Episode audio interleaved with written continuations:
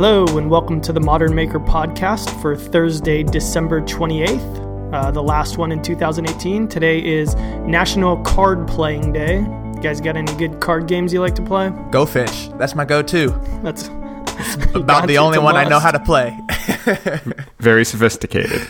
yeah. Nice. Well, we won't uh, we won't dwell on that. Why don't we just hop into what we're working on? Not a lot. It's really, really cold, and I lack the motivation to go out into the 20 degree weather to go build things. Uh, It's about this. It's about the same here. It was 17 today. man, yeah. 77 here. Shut up. Get out of here. I don't want to hear it even. But no, I just I need to get some kind of like fireplace out in the shop or some kind of really big like sturdy space heater or something because I've got a small kerosene space heater kind of what you would use in a like a spare room that gets cold or something like that, but Yeah. I, I, I got an idea. It was actually a project I was throwing ar- throwing around, but you could do it. It'd be kind of like a funny, gimmicky one. But uh, on like Amazon, they make these sort of like electric space heaters that kind of look like a little fireplace. But, Oh, yeah. and they they actually work like surprisingly well. Like a few of my friends have gotten them for their like dogs uh, because their dogs stay in the garage, and it's like so it always looks really funny because like the little dog is sitting by this like little fire pit and this, or, or this little fireplace, and it looks very scenic. But you could do something like that and actually build like a cool surround for it. Oh, and make it look legit. Yeah, just find one that the fire looks real enough. If the fire's convincing, I can build everything else around it. Yeah, it, and Yeah. Like I, I am the first person to like be like fake stuff is pretty gross, but they they look surprisingly solid. Okay, well, maybe. You think it'd be big enough to heat the sh- heat a shop?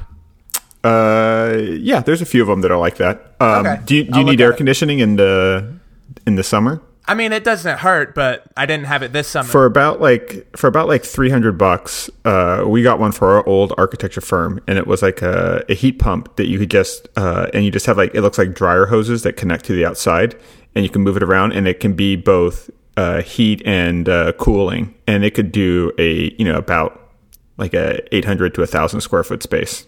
nice. Okay, I'm gonna start googling for that because And for that one, you have to build like an igloo looking thing that it sits in. yeah, because I was telling. Chris earlier, I've been gluing up projects and then bringing them into the house so that the glue will actually cure and be strong. Otherwise, it's cold enough to where if you let it cure out there overnight, you come back and it's almost like peanut brittle. The glue hmm. itself, you just snap it almost. Yeah, You it, should it- glue it up in your house. Yeah, I'm sure. I, I'm a, I'm messy. Glue gets all over the floor, all over the workbench. I can only imagine. we don't all have such neat gluing practices like you, Chris. No, You gotta, I mean I could lay I could lay out a bunch of craft paper, I guess. there you go. Yeah. Like a kill room. Yeah. I've actually been thinking of how I could use like we're working on some painting uh we're painting some windowsills at our new shop and yeah the the, the paint's taking forever to dry cuz it's cold. Yeah. Um and it's right near the point where like uh you know the the glass is really cold cuz it's not great insulated glass. But so I was definitely like the cold can be sort of a liability to getting things done, but I was trying to think like what I could actually take advantage of it for. And I was actually thinking and I think I don't have time to do it uh, before all my traveling and stuff. But I think I'm going to do or start planning an igloo project. Um, A legitimate igloo. Yeah, well, the way I was thinking of it was uh, I was thinking about like 3D printing like big molds, like Yeah. basically big ice cube trays, and then like, uh, but big enough so that you could accomplish major chunks of the igloo, but small enough so that you could like you know pick up the blocks and also like it would fit in the 3D printer. But I actually think that'd be kind of cool. It's like printing these big uh, trays and then just like churning out the. You'd also have to do them small enough so where they could actually freeze overnight. Um, and you need like a stretch of freezing weather, but Do you think it would work if you could figure out how to make like snowpack cubes instead of like pouring water in and letting it freeze overnight? Is there a way to condense snow into cubes? you know that's actually probably a better idea. Um, I don't think they'd have they'd be as strong. Uh-huh. Um, but it might be some sort of hybrid. As you go higher up towards like the roof ones, you might do them out of packed snow, also so it's like a block of ice doesn't fall on your head. It might be a little bit lighter too, a little less Yeah. dense. Yeah. I Um, know nothing about snow being from Southern California, but what if you like packed it in but left enough room so then you poured water into it So like the snow was taking up the bulk of the volume, kind of like putting a piece of foam into cement or something. Yeah, I, I think there's some some sort of hybrid approach like that w- would do it. And then the main thing is I have to figure out a way to put like some sort of ropes or some sort of tension devices like through them, so they could be kind of like, uh, you know, so it wouldn't start to melt and then big chunks of ice falling from overhead. Yeah. But it's something I'm thinking about. So, something like that, some way to make because it's also you could do some really cool sort of ice installation art like with that kind of stuff too because you could make something incredibly huge and crazy but then just all melts away Sweet. Chris, what are you working on? So let's see. Today I finished up the miniature version of the bookshelf that I was talking about last week, which is actually this is the big one sitting right here behind me. You guys can see part of it right here since I'm recording from home for once today. Um, yeah, man, I love it. Like it's funny when I was building it, my wife came pulling up and she saw it. And she's like, "Man, that thing's so cute," because it, it almost is like little kid play furniture size. That's how I would describe it.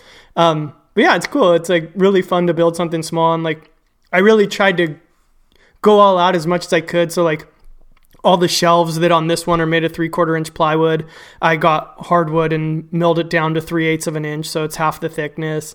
Um, the only thing that I was having a little bit of trouble with was the hinge because the hinges on this one you can they're exposed hinges, you can see them, but I couldn't find small enough hinges that would work. So they would have looked really funny if I had an exposed one. So I just got some Blum ones that are concealed, so you can't really see them. So that's like one of the main differences, I guess, aesthetically that I couldn't really figure out a good way to overcome. So anyway, finish that up today, and then tomorrow I'm going to get started on a media console for um, a new sponsor that I'm going to do. So I'm going to this one's going to have a pretty quick turnaround. Hopefully it'll well for me a quick turnaround. It's getting slotted ahead of some other things, and I think it's going to come out in either early or mid January. I'm not sure yet, but it's going to be a media console that would. The theme is like man cave, although it's not going to be like. When I think of man cave, I normally think of like dark and rustic kind of stuff, but I'm not going to do that. I'm going to stick with my kind of aesthetic. But one of the one of the parts of it was that the company wanted me to use some different types of tools than the stuff that I normally use. Oh, okay. Um, some more like DIYer type stuff. So I got a job site table saw that like literally like right before we started recording I just came in from putting it all together. So got it all together. Haven't turned it on yet or made a cut, but I'm just kind of like trying to figure out all the how the fence works and all that stuff. I have no idea yet. Maybe I'll go watch a video or something after this. Um, yeah, I got that. I got a circular saw. Got uh, an impact driver, which well, I'll talk about that part later because that might be my obsession of the week. But man, Impact drivers Actually, I'll are just do great. it now. Yeah, let's Yeah. do it because impact Let's- drivers are amazing. I got to give a shout out to Johnny from Crafted Workshop. He was making fun of me when he was here, saying like, "How do you not have an impact driver?" Because I would always just use regular drills. I didn't realize you didn't have one. Yeah. I didn't. I had I never used one before until he brought his, and I used it, and then I still didn't get one. Those things are like magical. I don't even know how they how they screw in some of the things that I couldn't do with a regular screw. But man, love Yeah. it. If anybody doesn't have one, just hit pause, go buy one, and then come back. yeah it, it's something that like i hadn't gotten familiar with until like maybe a couple years ago and then now I was like how did i ever live without them? Um, especially since i'm often driving like three inch long screws through like either multiple layers of plywood or through sort of construction lumber. It's amazing like how much better they do it with this sort of like ratcheting kind of action that just m- makes the screws. The the one thing that it took a while to get used to is that they're super noisy Yeah. Uh, Yeah, they are noisy. um, Especially if you're using them inside of a cabinet where it like echoes back Yeah. and forth. It's like, yeah, I, I use if I'm doing a lot of stuff with a impact driver, I'm definitely using uh, hearing protection. Although the new uh, Ryobi ones, they have they have this technology called Quiet Strike, and it's like it sounds more like lasery and less sort of loud, um, but still something probably should wear like hearing protection for. How's life adjusting to like the more pedestrian kind of weekend warrior tools?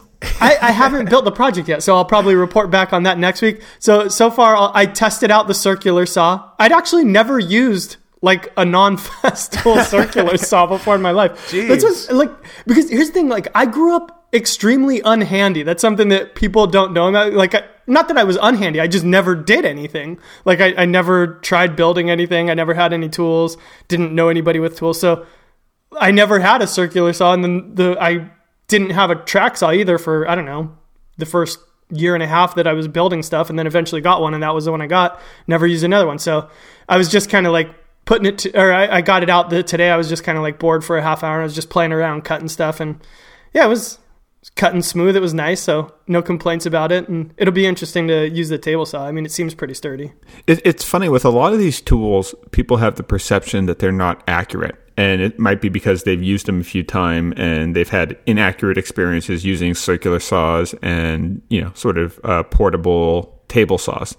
Mm-hmm. What I, but, but when you actually ask them, well, how old was the tool? It was like, oh, it was my dad's and stuff like yeah. that. So it's kind of like someone saying that, like, oh, I drove like a Honda Civic once, and they drove like the 1982 one, or okay, those are classics. And there's been a lot of improvements, right? Or yeah. Uh, so also, it's like they may have tried one that's been like left out or sort of banged up. So people were so surprised that I did that that walnut dining table for Dwell using just the circular saw and using just sort of like you know almost like construction tools you know just the sort of mm-hmm. basic sort of ryobi circular saw drill orbital sander. Um, but it's a new one. It's had a f- clean uh, fresh blade. It hadn't been left outside. Nobody had stepped it or thrown it into the back of the truck where you know the the guard sort of gets bent or things like that. Right. um, a lot of times people take circular saws and they'll put them in the bottom of a job box and stack a whole bunch of tools on top of them that are like putting pressure and like bending the guard out of like right. 90 degrees. So, uh, yeah, it, it's an interesting thing. Like when you actually take care of the tools or get new ones, uh, you'll be surprised at uh, how accurate you can get. I think you're going to be pleasantly surprised how about the the the lack of sort of drop off in abilities using these sort of tools. Yeah, I mean, I was just playing around. Like after I got the table saw put together, I was just I set it up out on the driveway, and I was just kind of like pushing on it to see if it would wobble at all. And I mean, it, the legs are splayed out, and it's super sturdy. Like you know, I'm sure it, anything you could balance on there. So if you were trying to cut like a full sheet of plywood, as long as you can handle it, I think the saw could handle it. You'd, yeah. you'd you'd have to try to tip it over to tip it over. So what all did you get? It so that one it's a DeWalt. I don't know the model number, but it's a DeWalt job site saw, and then I got this like combo pack with the twenty. It's also DeWalt mm-hmm. with like a, a, driver, impact driver, um, like a little flashlight thing, a circular saw, and then two 20 volt bat- batteries. Sweet.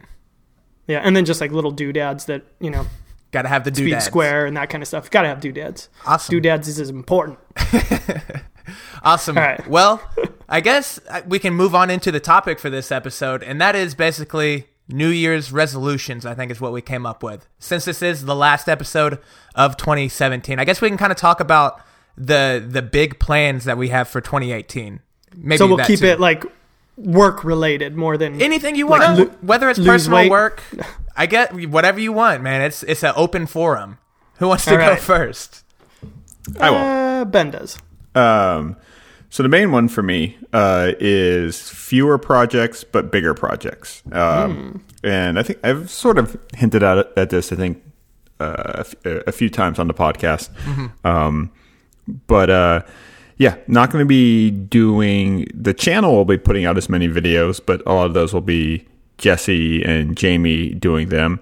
But I'm going to be focusing more on much bigger projects and uh, you know the even projects that are substantially bigger than the the solar shed. So the I was just in Atlanta uh, meeting with Home Depot, and we're moving forward with a project to actually build a whole house.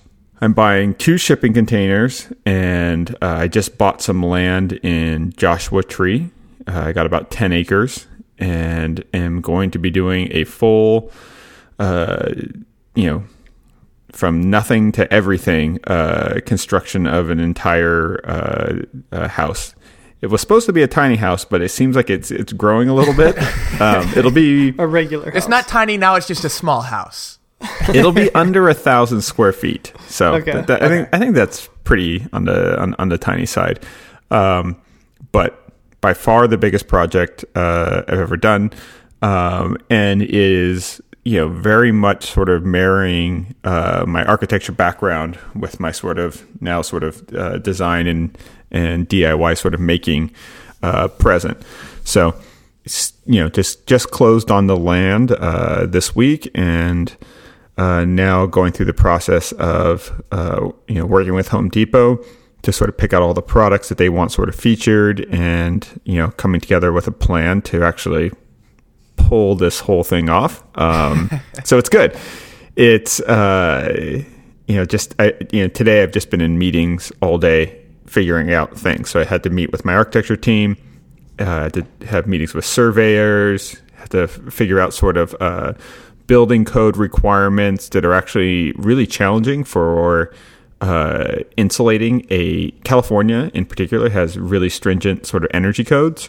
So making a shipping container uh, sort of you know to to meet sort of uh, you know probably the strictest codes in the in the country for a single family residence is no small task. So it's it's sort of what I wanted, right? Like um, it's definitely uh, a project that's sort of waking me up, and I'm feeling like, oh wow, I, ha- I have to really focus. I can't just sort of sleepwalk through this.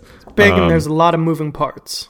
Yeah, I, th- I think it's as simple as just uh, it's exciting. Yeah. um, and it's unpredictable and there will be really annoying difficult parts and there'll be really exciting. Wow i can't believe that came together parts.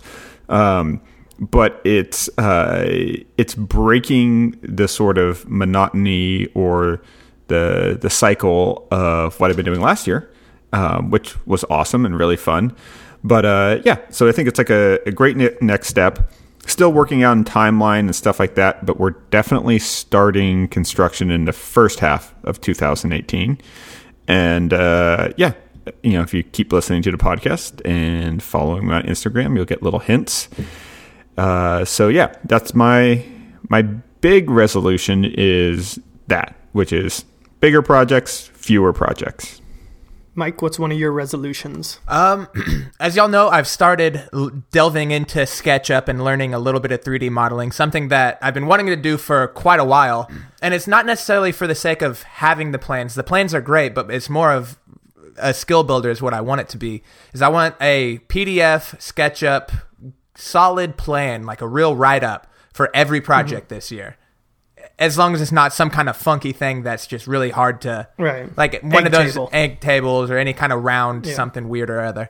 Any kind of real woodworking project is going to have a proper 3D model and plan so that people that want to build it can build it easier. Um, if people want to alter the design, I'm going to give the SketchUp file as well. That way they can download it and just change anything they want or, you know, modify this one aspect and be able to build it and change it up to fit their space. So that's one thing. And then the second, I've really been toying with the idea of a second channel. And there's a couple different things I could do with it. But the main thing is, and I'm sure it's with this pretty similar with you guys. Anytime I build something, uh, whether it's the like the dowel shelf that I built, where it was the the four legs or the four legs were these big dowels, and then it was basically plywood shelves that the dowels went through. Um, Right. Building that, I had four other projects come to mind in the process of building it, but mm-hmm. I didn't build them for the channel because I thought it was rehashing the same idea Yeah. even though I want, even though I wanted to keep experimenting with that process and everything, I was like, okay, I got to move on because somebody that sees this might think that I'm just doing the same thing over again. But if I have mm-hmm. a second channel, the idea isn't to build this second channel into a huge audience. If that happens, awesome. I'm totally open to getting a huge audience on it. But it's more for being able to experiment, take a practice, whether it's a design idea or a certain technique, and be able to just use that to dive deeper into the things I'm interested in. You know, okay, here's a question related to that, something that I think about as I think about like the long run of things and inevitably as I'll probably build projects that are similar to other projects of mine. Have you either of you guys built anything that was like pretty similar to another build that you've done and like how what response did you see from that?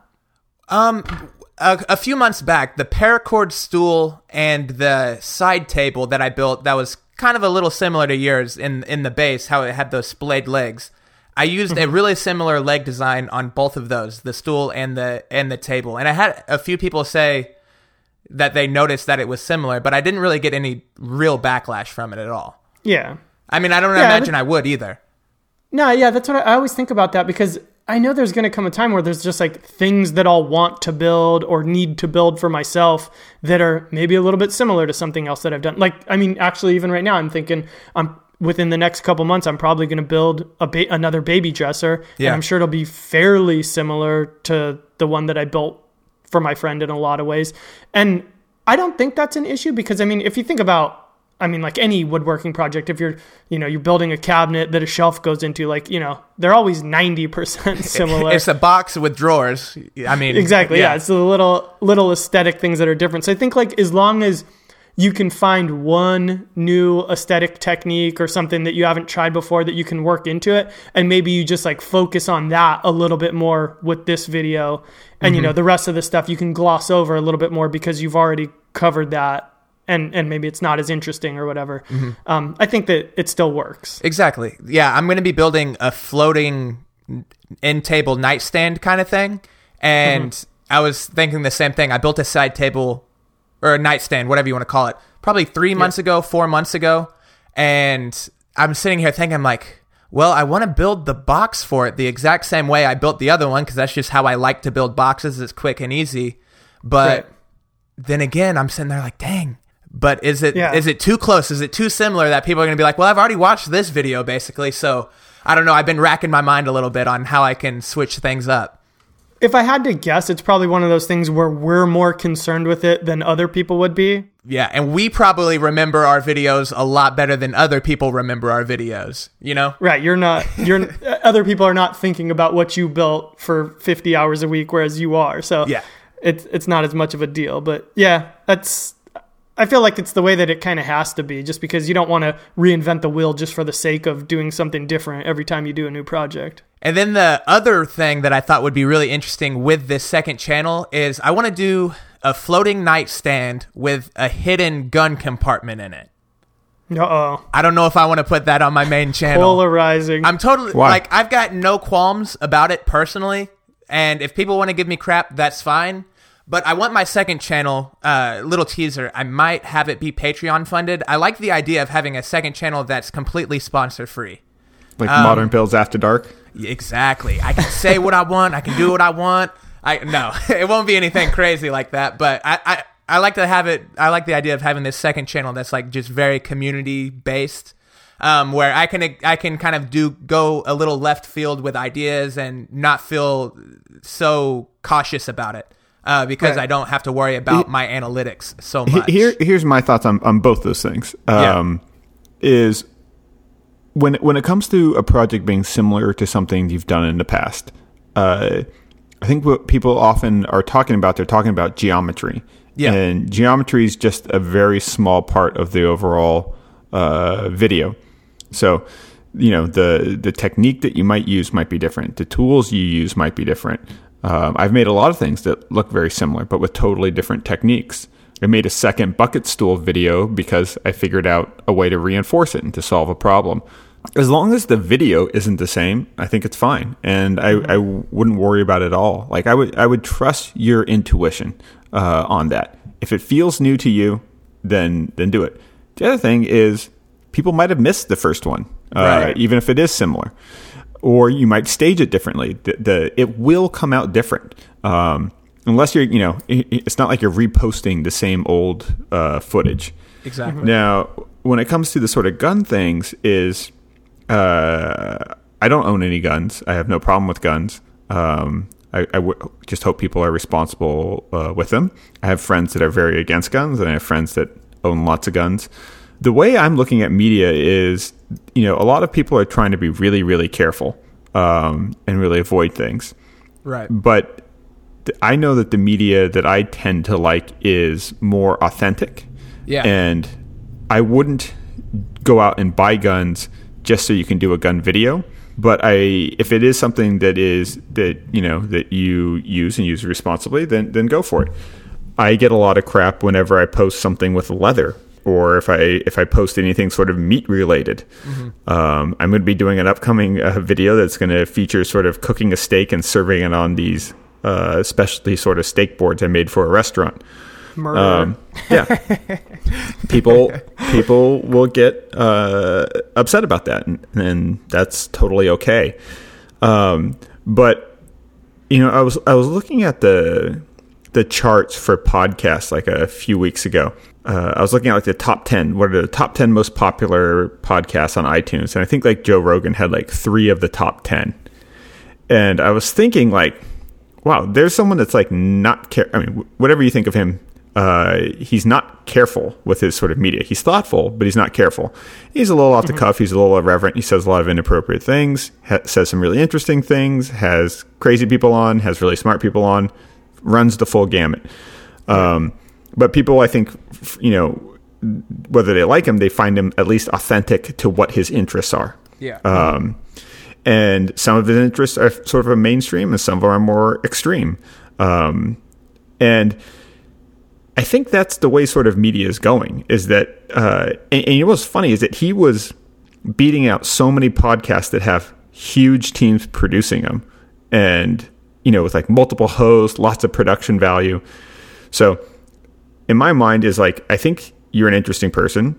If you have like a thoughtful idea that's related to something that's that's uh, can be a bit of a hot button topic, do it. You know, just do it re- responsibly. Right, and that's and that's my point of view too. Like I'm not apolo- I'm not apologetic for wanting to build the nightstand with a hidden gun compartment in it. I mean, I, I own guns, I like guns, I'm safe with guns, and it's a good home defense thing.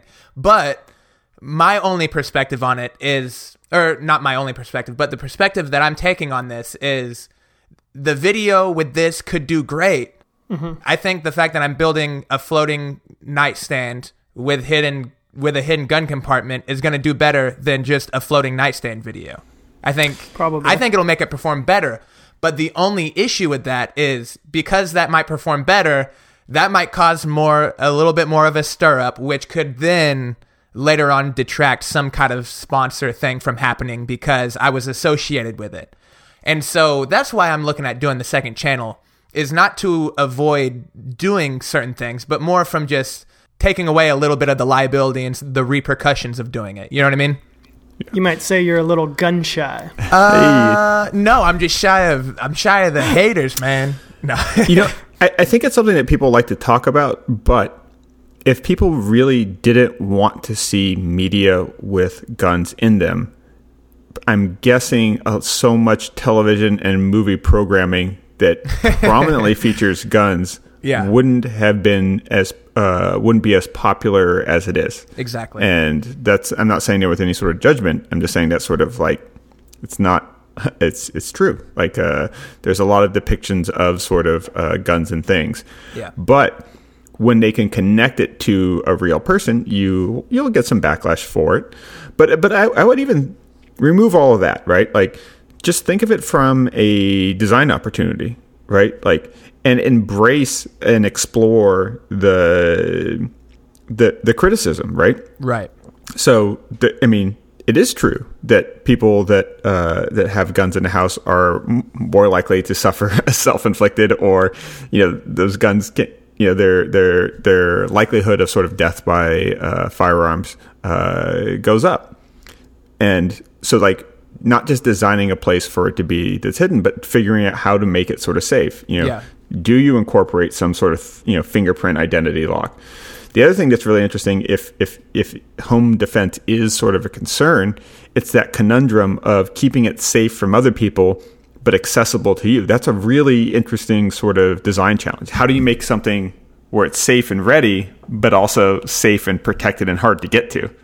Yeah, I think my whole point of view is just I'm going to make it regardless. And if I can avoid the repercussions of becoming the gun channel that sponsors are scared of, then then it's worth it, you know? Um, because I'm still putting it out there. The people that are interested and the people that are searching, if somebody's searching DIY nightstand with gun storage or whatever, whatever that search term is, they're gonna find it whether it's on Modern Builds or Modern Builds Two or whatever I name the channel, um, or Modern Builds After Dark. So, uh, so either way, I'm making the video. So suck it, haters. Modern right, Bills, well- Yeah. Ricochet. Yeah. Now that uh, now that we're done talking about guns, can we do a quick 15 on abortion? No. Right. No, no, no, no. Let's move on. Let's move on. All right, let's see. Resolutions, my, Chris. My first resolution. I didn't write anything down, so I forgot what I was going to say. Let me think. Okay, yes, yes. Less So- puns. At the less puns. That's no way more. Got to Yeah. ramp it up for 2018. No, um, let's see. So going into this year, into 2017.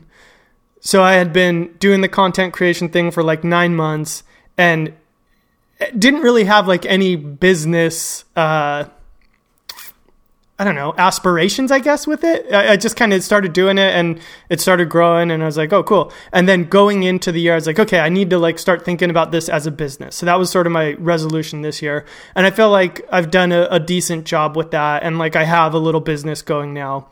And so now moving into next year, I want to start not not I don't know if transitioning is the right word, but maybe just like laying the groundwork for what I think are my long-term business strategies or like how I can make this a sustainable thing.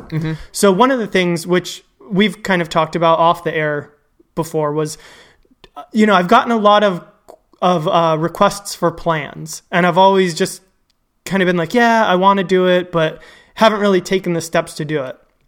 And so I do want to do it, but I don't want to do it in a traditional sense of, you know, $10 or whatever, and here's the PDF and the SketchUp file. Not that there's anything wrong with that. I just, I don't know, I'm just not that interested in doing that for whatever reason. But I would kind of like to do something where it was like, you know, maybe three projects a year, some of the bigger projects, in addition to making my video that I put out that everybody sees on YouTube, that's, you know, the more you know, it's, it's informational, but at the end of the day, I really think of them more as entertainment than educational or It would be a, it would be like a standard four eyes video. It would be what you're It would be a to. normal four eyes Yeah. video, but then in addition to that, do maybe like, you know, an hour long version where like I really, you know, less produced in terms of like camera shots and whatever, a lot more straightforward and more um, narration based on like techniques and how, you know, whatever little tricks I I use to make this piece and like really focused on like if you want to build this, you know, you'll have everything you need to build it and I'll kind of walk you through step by step. So When you talk about it, when you talk about instructional, do you mean like if this is the first project you want to build, I'm going to tell you everything you need to know, or like Um, so I, I think that they would be in different segments. So you know, you if it was a beginner type project, then you would go over Mm-hmm. Oh, that. If it was more of like an advanced project, I think there would be some assumptions. kind of have levels? right. Yeah. and so kind of like what the Wood Whisperer is doing. You know, I think he has a really good business model for somebody like me. Whereas I don't know if what I'm doing is sustainable. At least. At least not in terms of doing the projects that interest me most and that I enjoy most, which are like the bigger pieces of furniture. You know, it's not realistic to build three of those a month. Like, Right. it's it's just even if they were magically built, designing three pieces like that a month, that'd be crazy. So if I can start kind of laying the groundwork for that at some point this year, and then the the part that I struggle with is I have my regular kind of videos I'm doing, I have this furniture thing that I'm doing, and so there's only so much of me that I can spread around, and I don't want to I don't want to short sell myself on one thing because I'm trying to do too many things. So my hope is that this year I can at least like guinea pig, you know, at least one of those.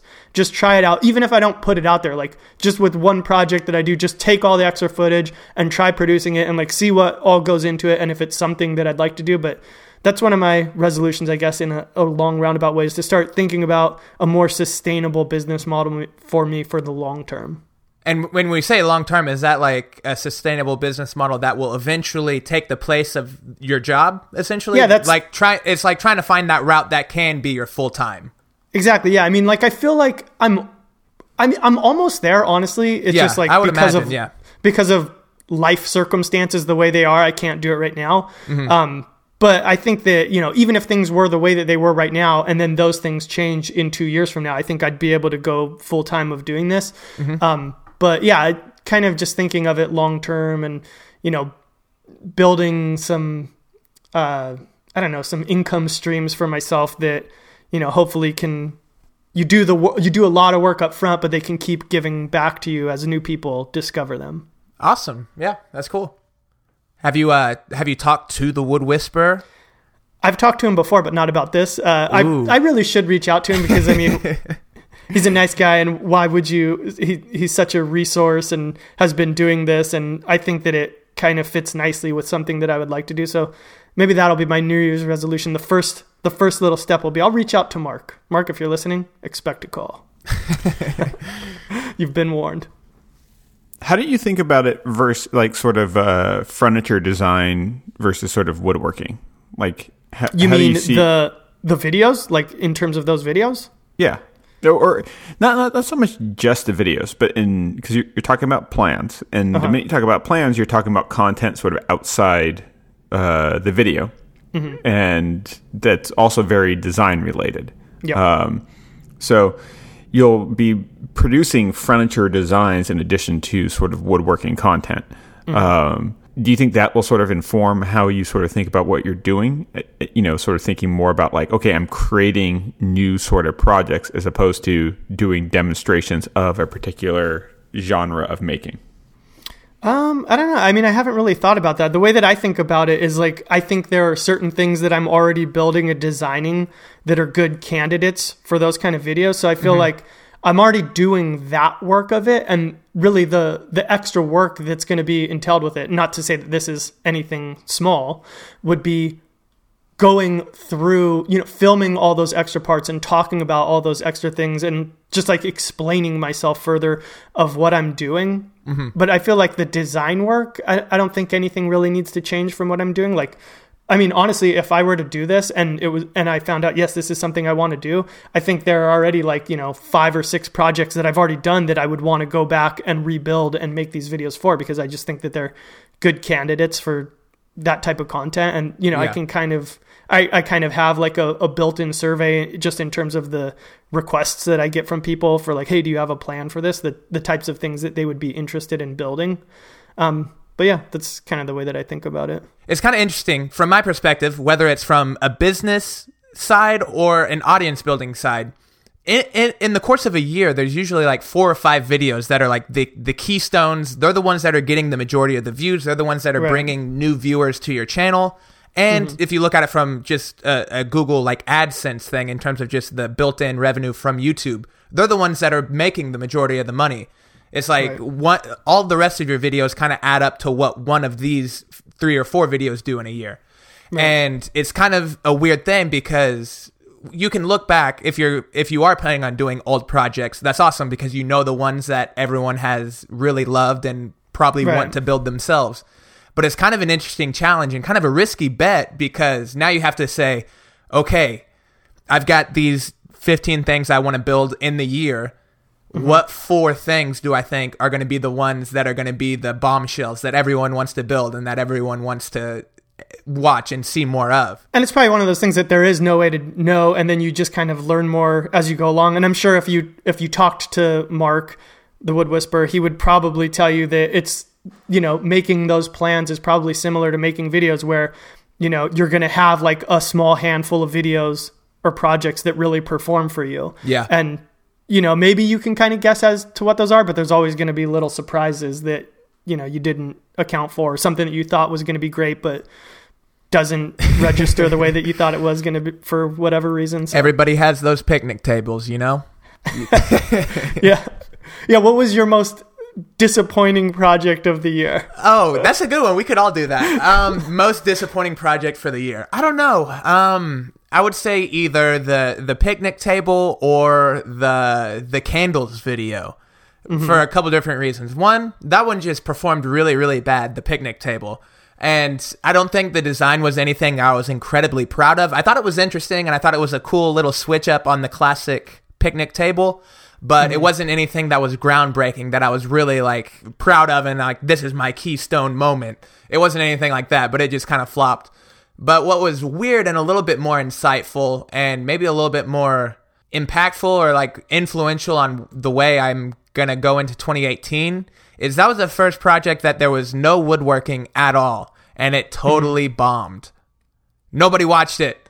People want to see you woodwork then. Maybe that was, it was just kind of insightful where it wasn't it wasn't concrete and it wasn't woodworking and nobody watched it. So the candles. Yeah. So maybe maybe I I don't know. There you go. That's why I have a second channel. If I want to experiment like that, put it on the second channel. The main channel is where the gravy is in terms of projects. That's where the that's the meat and potatoes and if I want to go outside of that, I can stick it on the second channel.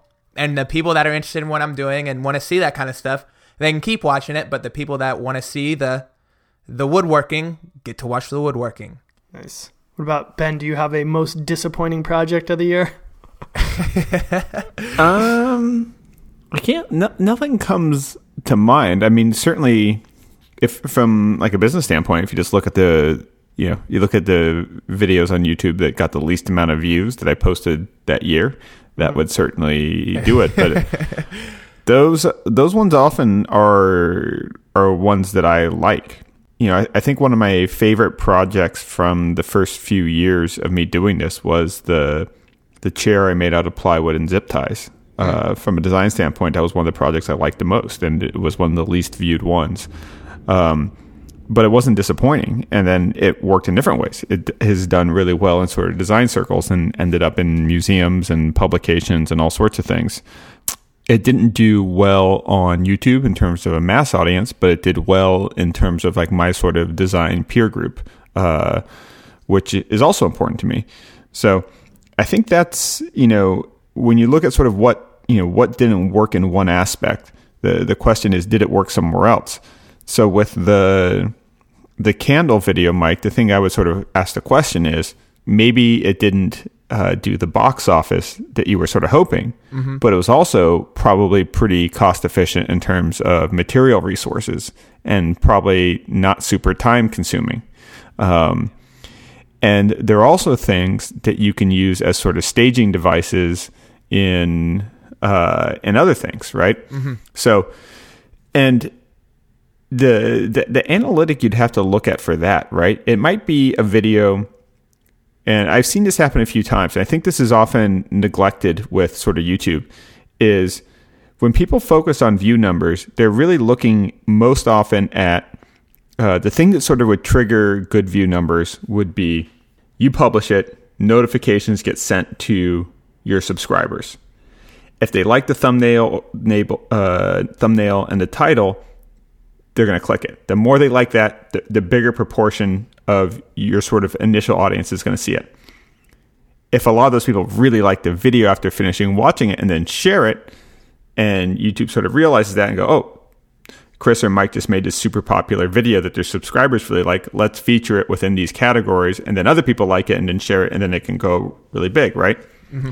But what it's saying is it's uh, it's making it, it's in, so when people sort of respond that way, they are always trying to feed what their current subscribers like.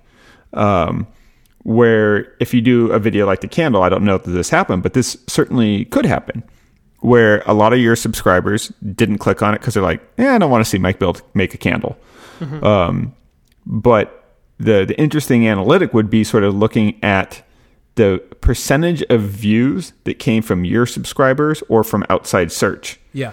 So even if there was a low total views, but if it had a disproportionately high outside sort of search volume coming into it, hugely successful because it might get you for how much effort it is disproportionately more new subscribers or new viewers for the first time to your channel. So And then you know, those viewers are more apt to be interested in things outside of the everyday. Exactly. So Yeah. it, it's it's always you know definitely draw conclusions, definitely take action on on hunches, but uh, be careful not to be definitive with the the conclusions. Just sort of like, huh, this seems to make sense right now, so I'm now going to steer slightly to this direction. But it doesn't mean that we know that craft size projects don't work for your channel. Because like the for me, it's like the I have two examples of it. The the first Lego and concrete video I did didn't do a lot of views. Then you did the end table. then I did that one, and it did five million views. yeah. And uh, for the the molten metal ones, the first uh, kinetic sand molten metal video I did did over a million, like right away. The second one I did uh, probably like at a hundred thousand, Yeah. right? So there's there's a lot, but so in, in either case, if I would have drawn the conclusion from the first Lego and concrete video that oh nobody cares about this, I would have been wrong. And if I would have drawn a conclusion th- uh, from the first kinetic sand and molten metal video that people love seeing this, I would also be wrong. It's all in app it's kind of all in the application. It's not Yeah. just the technique or it's not just one thing. It's you got to keep in mind that it's the whole video. It's the whole thing. So yeah that's cool stuff. Cool stuff.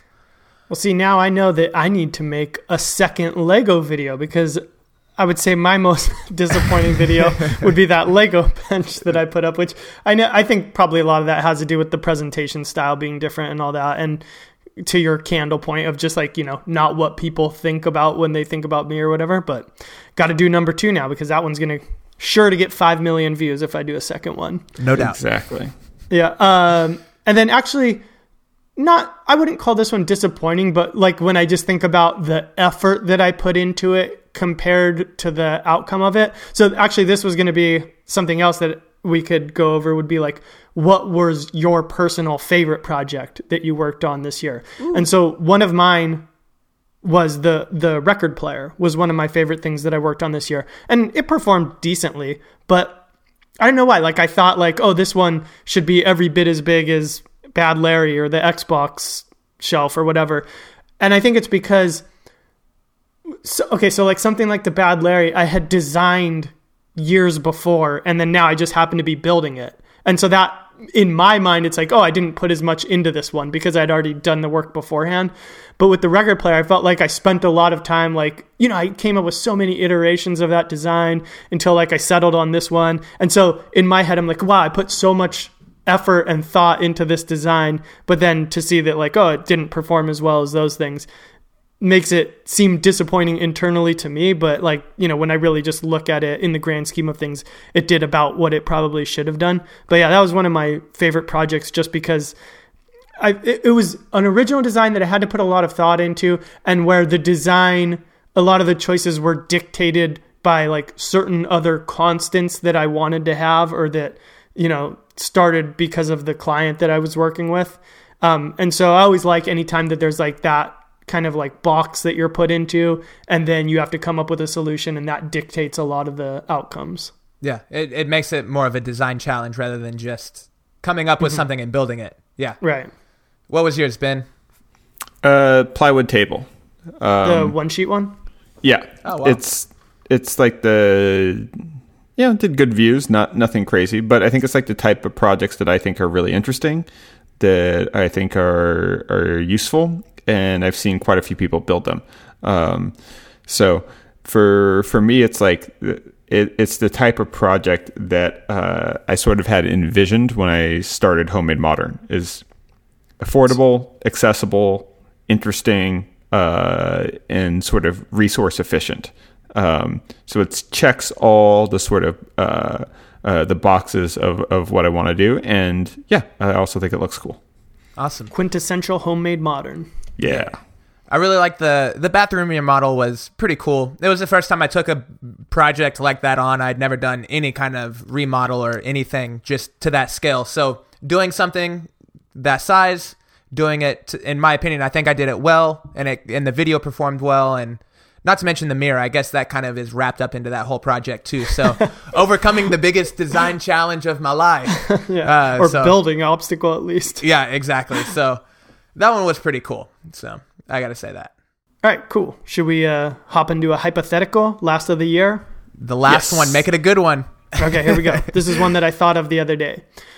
So, what if let's let's hop 20 years into the future and look back at now. More future questions. Yes, more time related ones. Yeah, no, as we go into the future in Yeah. 2018, it seems pertinent.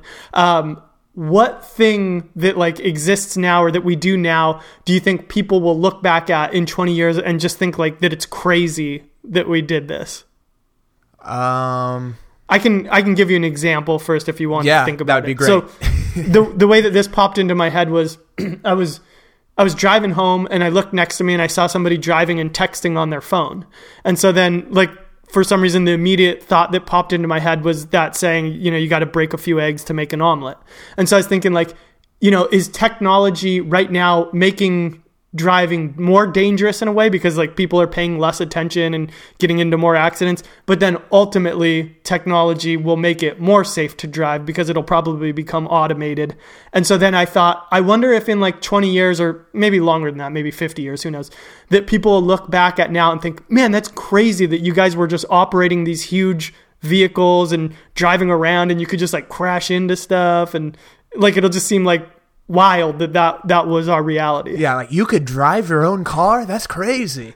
Yeah, I could only like imagine. a niche thing that like only people do on like a race course or you have to have some kind of special license for it or something. yeah. Wow. Okay. So I guess uh, I'm gonna try and think of one. Ben, you got one?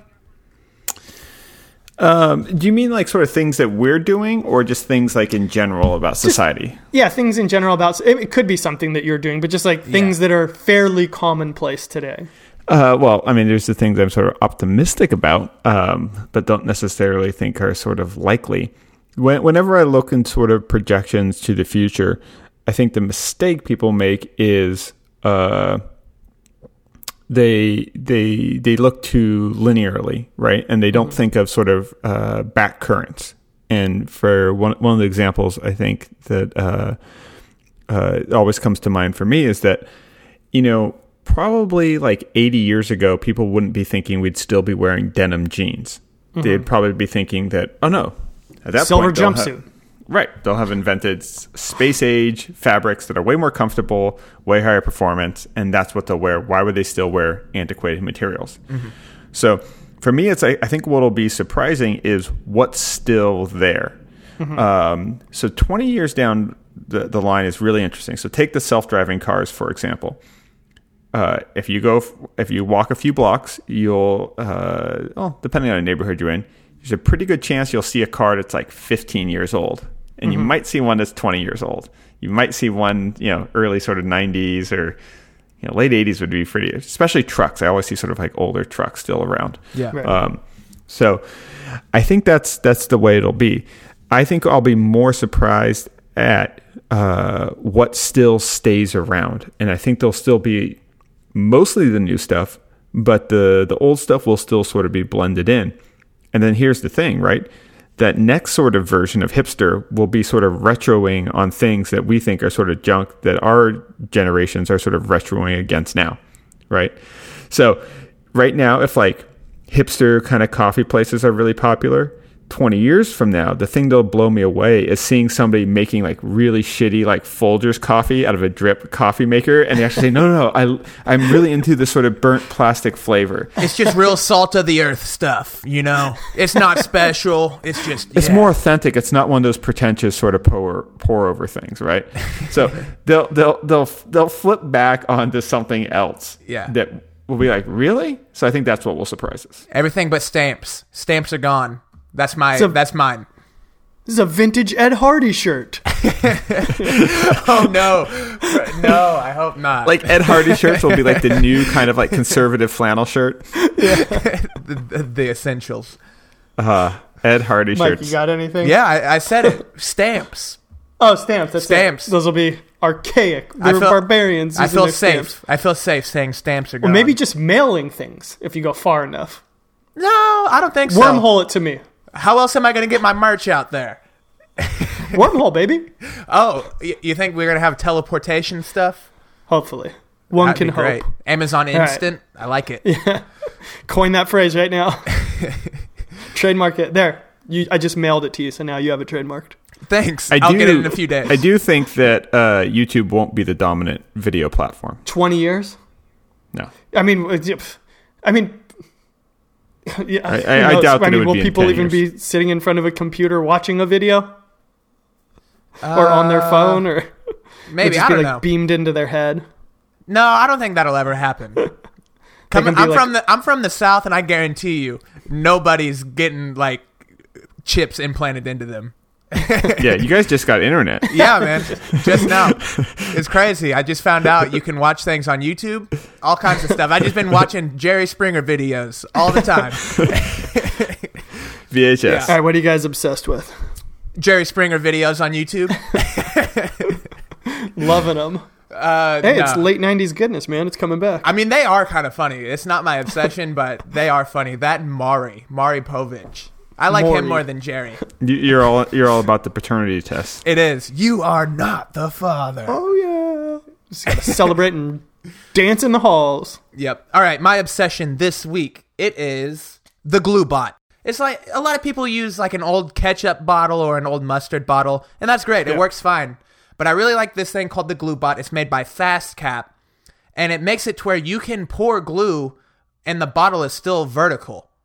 It's genius. Can glue And, upside uh, down.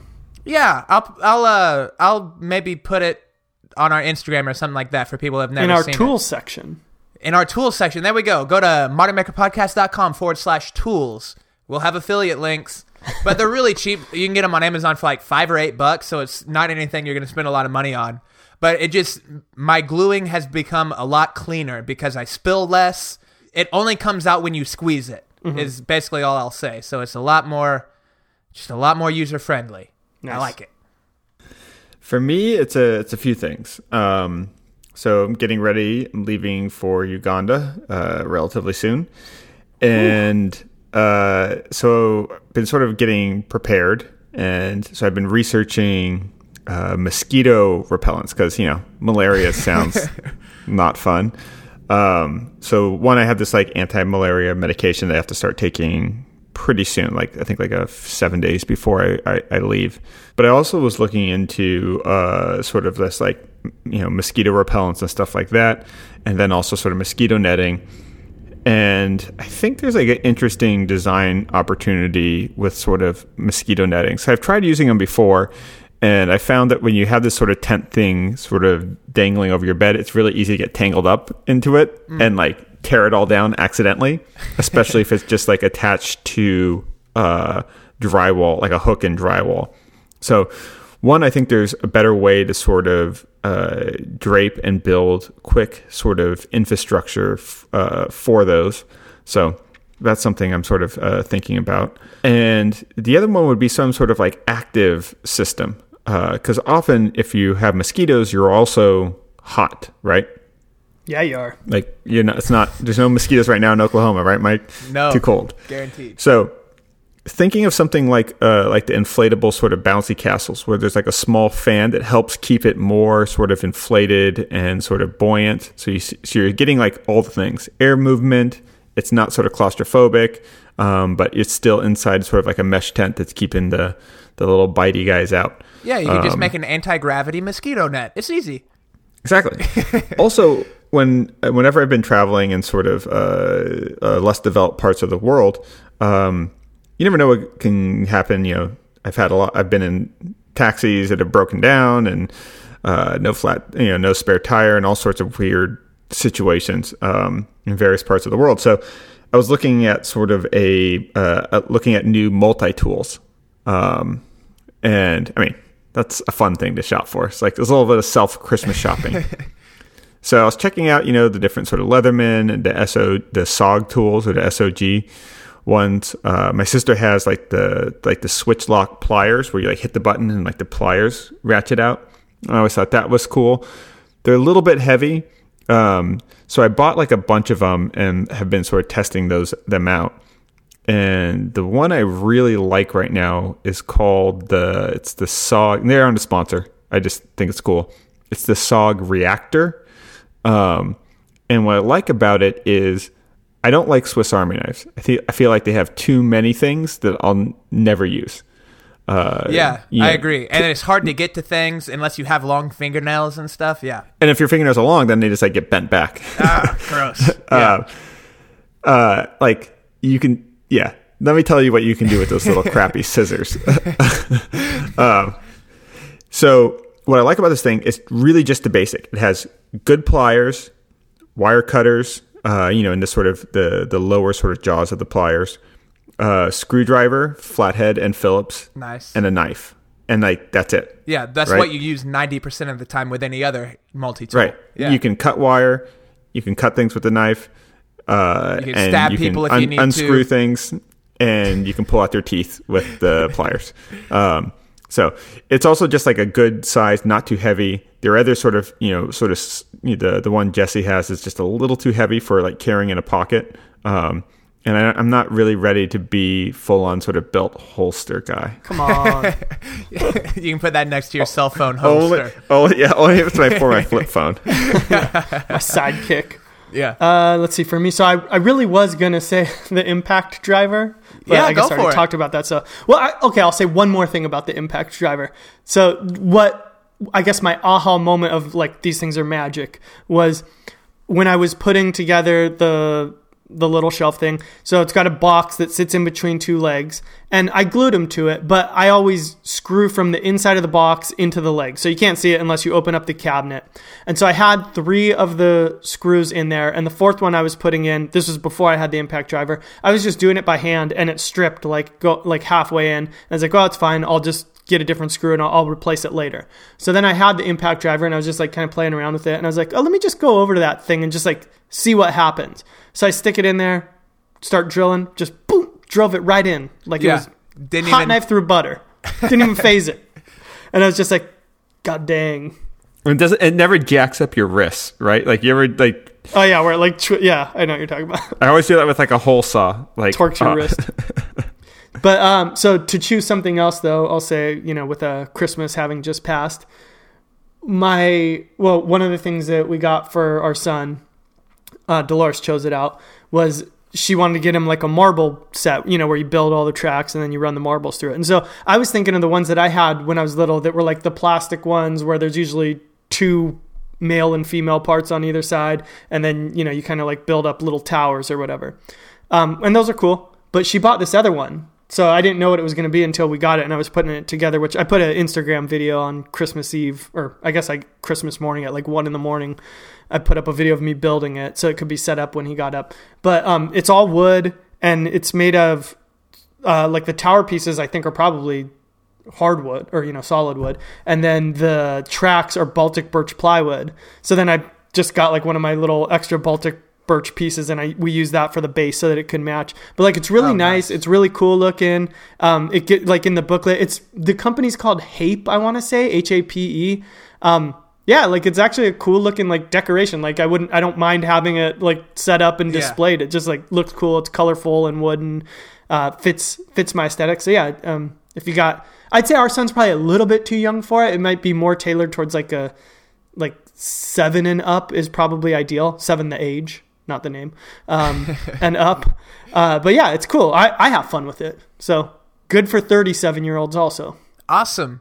Well, I hope you guys enjoyed this episode, and I hope you enjoyed 2017. It was the birth of the Modern Maker podcast. yes Uh, but not the death I hope maybe not. 2018 so we'll see you again in January. I don't think we're skipping a week. We're don't think we're so. we're keeping this train We're rolling. rolling We're, it, baby. we're keeping this marble rolling. so if you want to tracks so if you want to follow us on Instagram, I've said it before, I'll say it again. At Modern Maker Podcast, that's for the podcast. At Benjamin Uyeda for you guessed it, Ben. At Four Eyes Furniture for Chris, and at. Modern Builds for me. If you want to watch our Dwell Made videos, just search Dwell Made on YouTube. We'll be at the top. There's not a lot of other videos with those keywords. Uh, so yeah, have a great rest of your holidays. Have a great New Year's, and we'll see you in January. Bye, everybody. happy new year Bye.